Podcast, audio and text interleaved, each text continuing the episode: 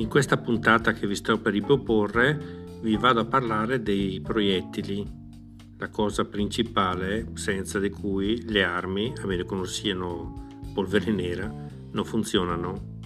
Buon ascolto!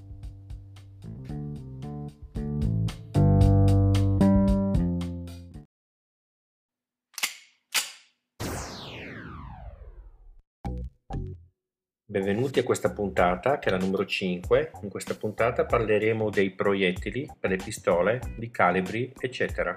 Benvenuti.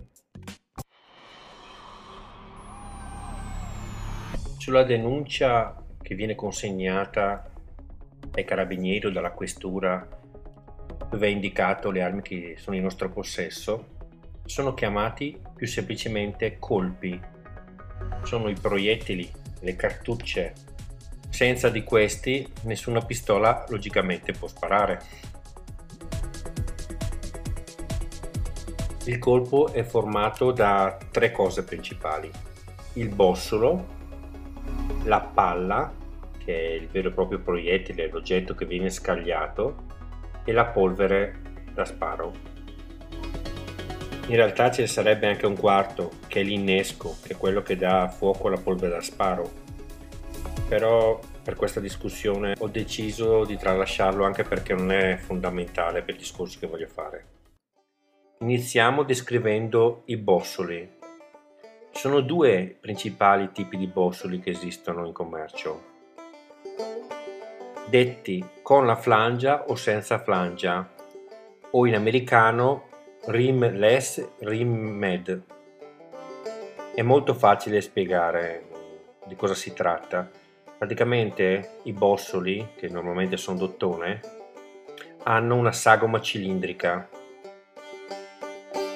con un piccolo solco dove può inserirsi l'estrattore de- della pistola. Guardando di profilo un bossolo di una pistola semiautomatica, per tutta la lunghezza del bossolo l'altezza è la stessa. Questo bossolo è detto rimless cioè senza flangia. Al contrario invece i bossoli con la flangia non sono tutti cilindrici ma all'estremità hanno un orlo e sono detti per l'appunto rimmed. Questi bossoli servono per i revolver, infatti questa flangia, questo bordo serve a fermare il proiettile nel tamburo. Un bossolo senza flangia, nel metterlo nel tamburo, scivolerebbe all'interno. Allora, per eh, ricapitolare in modo più semplice, i bossoli tutti lisci, diciamo così in modo vulgare, servono per le pistole automatiche, mentre quelli che hanno la flangia, il bordo, che li aiuta a fermarsi nel tamburo, servono appunto per il tamburo. Ed è sempre così. Ci sono eccezioni, ad esempio in certi calibri come il 45 ACP, che usato nei revolver è un proiettile da pistola semiautomatica, viene fermato da una flangia che praticamente è come una piastrina che tiene a sé il proiettile per impedire che caschi all'interno del tamburo. Oltre a questo bordo c'è anche un'altra differenza di solito tra i, pro- tra i proiettili fatti per i revolver e quelli fatti per le pistole. È la lunghezza del bossolo. Infatti di solito i bossoli delle pistole sono più corti, mentre nei revolver il bossolo è più lungo. C'è un motivo per questa differenza. Mentre nei revolver avere un bossolo più lungo non dà problemi, perché basta fare un tamburo più lungo il problema diciamo è risolto. Al contrario, nelle pistole semiautomatiche il proiettile quando è sparato deve essere estratto dalla canna. Allora cosa succede? Se noi abbiamo bossoli più lunghi, la corsa che deve fare il carrello per arretrare e per estrarre il bossolo è maggiore. Di conseguenza si rischiano inceppamenti e tutta un'altra serie di problemi come pure l'impugnatura, il caricatore, che diventando più lungo diventa più scomodo. Allora è per questo che di solito, salvo eccezioni che ci sono sempre, i proiettili delle pistole sono più corti, mentre quelli dei revolver sono più lunghi. Questa differenza va a influire anche sul secondo componente del proiettile o del colpo, come dice la questura, cioè la polvere. Ci sono un'infinità di tipi di polvere. Le polveri che si utilizzano oggi, le polveri moderne, sono dette polveri senza fumo, a differenza della polvere nera, che è detta anche polvere con fumo. I produttori di polvere hanno realizzato e realizzano molti tipi di polvere, dove la differenza principale è data dalla progressività. Progressività sta a indicare quanto velocemente la polvere brucia. Se noi abbiamo una pistola con una canna corta, dobbiamo utilizzare una polvere molto rapida che brucia velocemente, in modo che quando il proiettile è uscito dalla canna, la polvere è già totalmente bruciata e questo sta a indicare che ha già utilizzato tutta la sua energia. Se al contrario abbiamo una canna molto lunga, tipo 6 pollici, allora noi possiamo utilizzare anche una polvere progressiva. Progressiva vuol dire che la polvere brucia lentamente. Sì, mi raccomando, stiamo parlando di lentamente, relativamente lentamente, non pensate che sia una fiammella.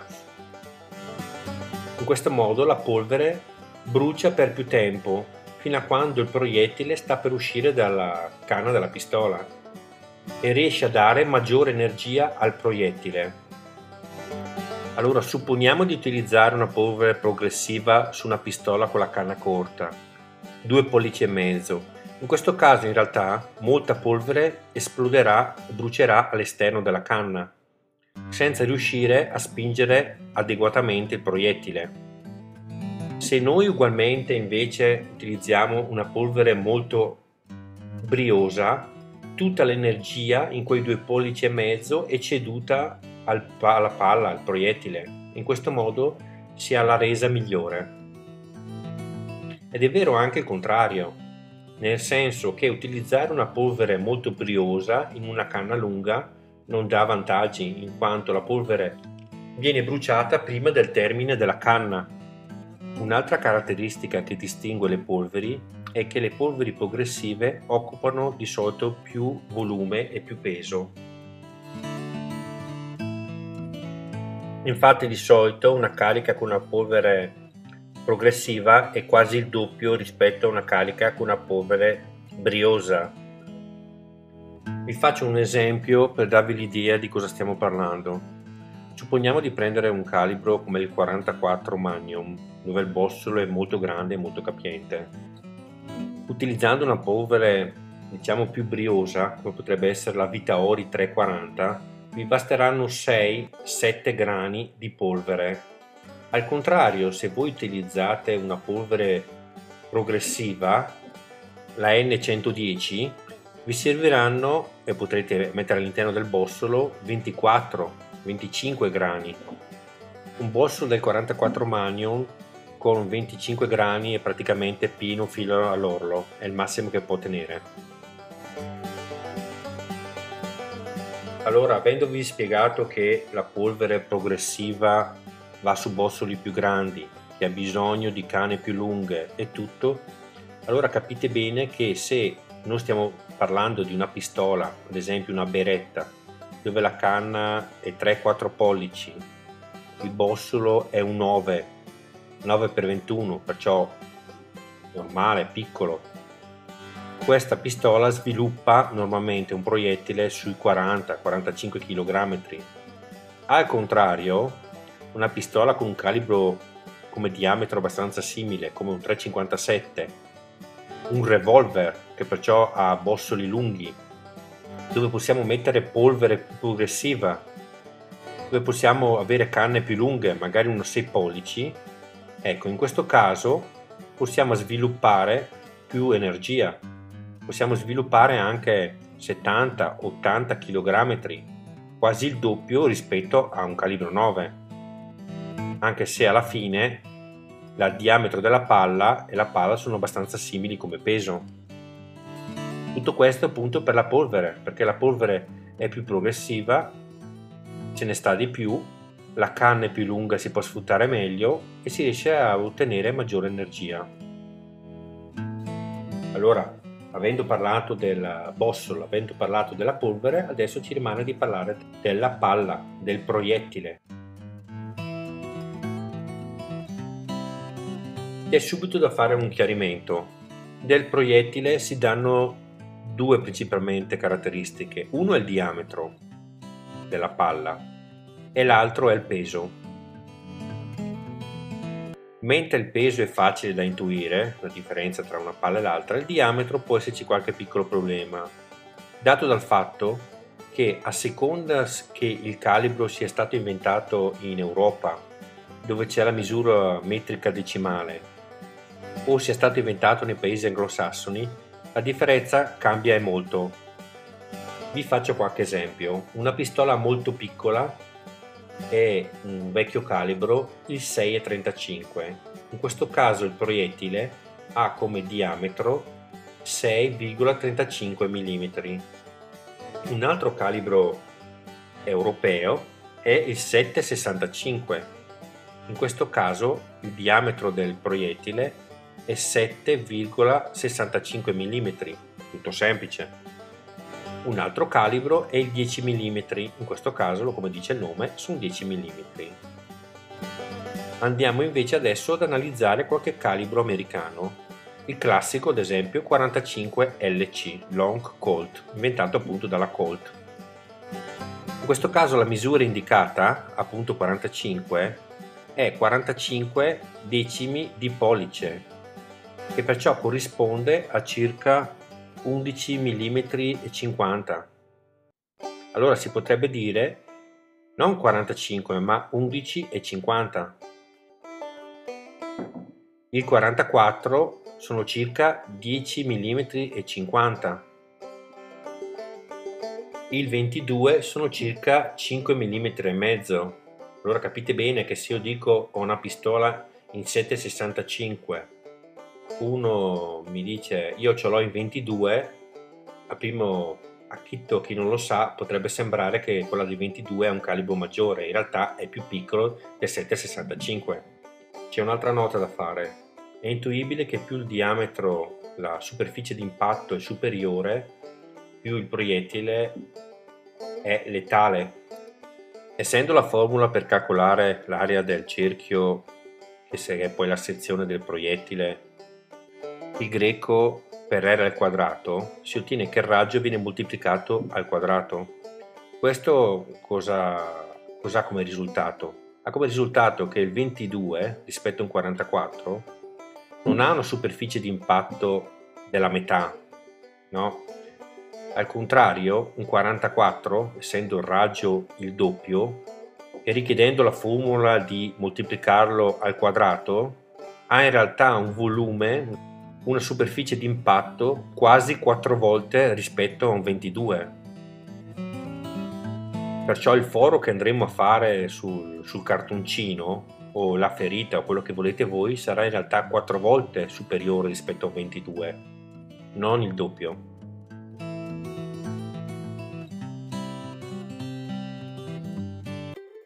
Un'altra caratteristica che avevamo indicato nel proiettile, nella palla, oltre al diametro era il peso. Come per la polvere, anche in questo caso nel peso nei revolver si possono utilizzare proiettili con un peso superiore, consentito sempre dal fatto che il bossolo è maggiore e c'è più spazio per poterci fare stare sia polvere che palla.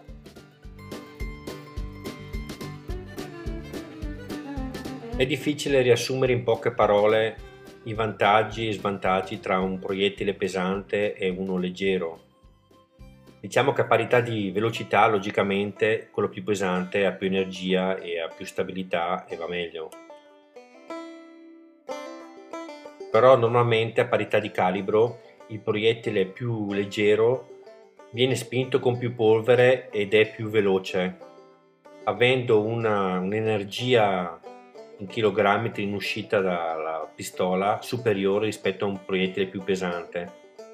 Anche se questa energia in realtà è diciamo virtuale, perché nell'impattare, nel deformarsi, viene subito persa, mentre al contrario un proiettile più pesante è più performante anche sull'impatto, ma ha però meno energia. Comunque queste differenze di solito su pistole o su revolver 357 ma anche su 44 sono minime, non si hanno grandissime differenze tra l'utilizzo di una palla pesante e una palla leggera, appunto perché la differenza è minima.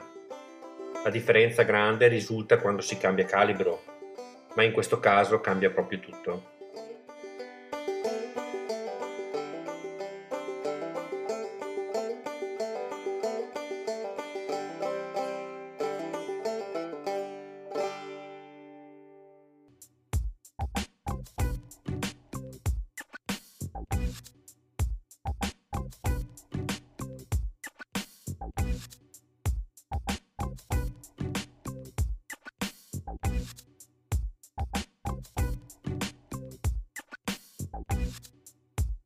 Per questa puntata è tutto. Comunque se avete qualche domanda potete farmela sia collegandovi al gruppo Facebook Armi e Tecnologia o sul canale YouTube tutti i contatti che seguiranno qua sulle note dell'episodio. Un saluto, alla prossima. Colpo in canna, eh?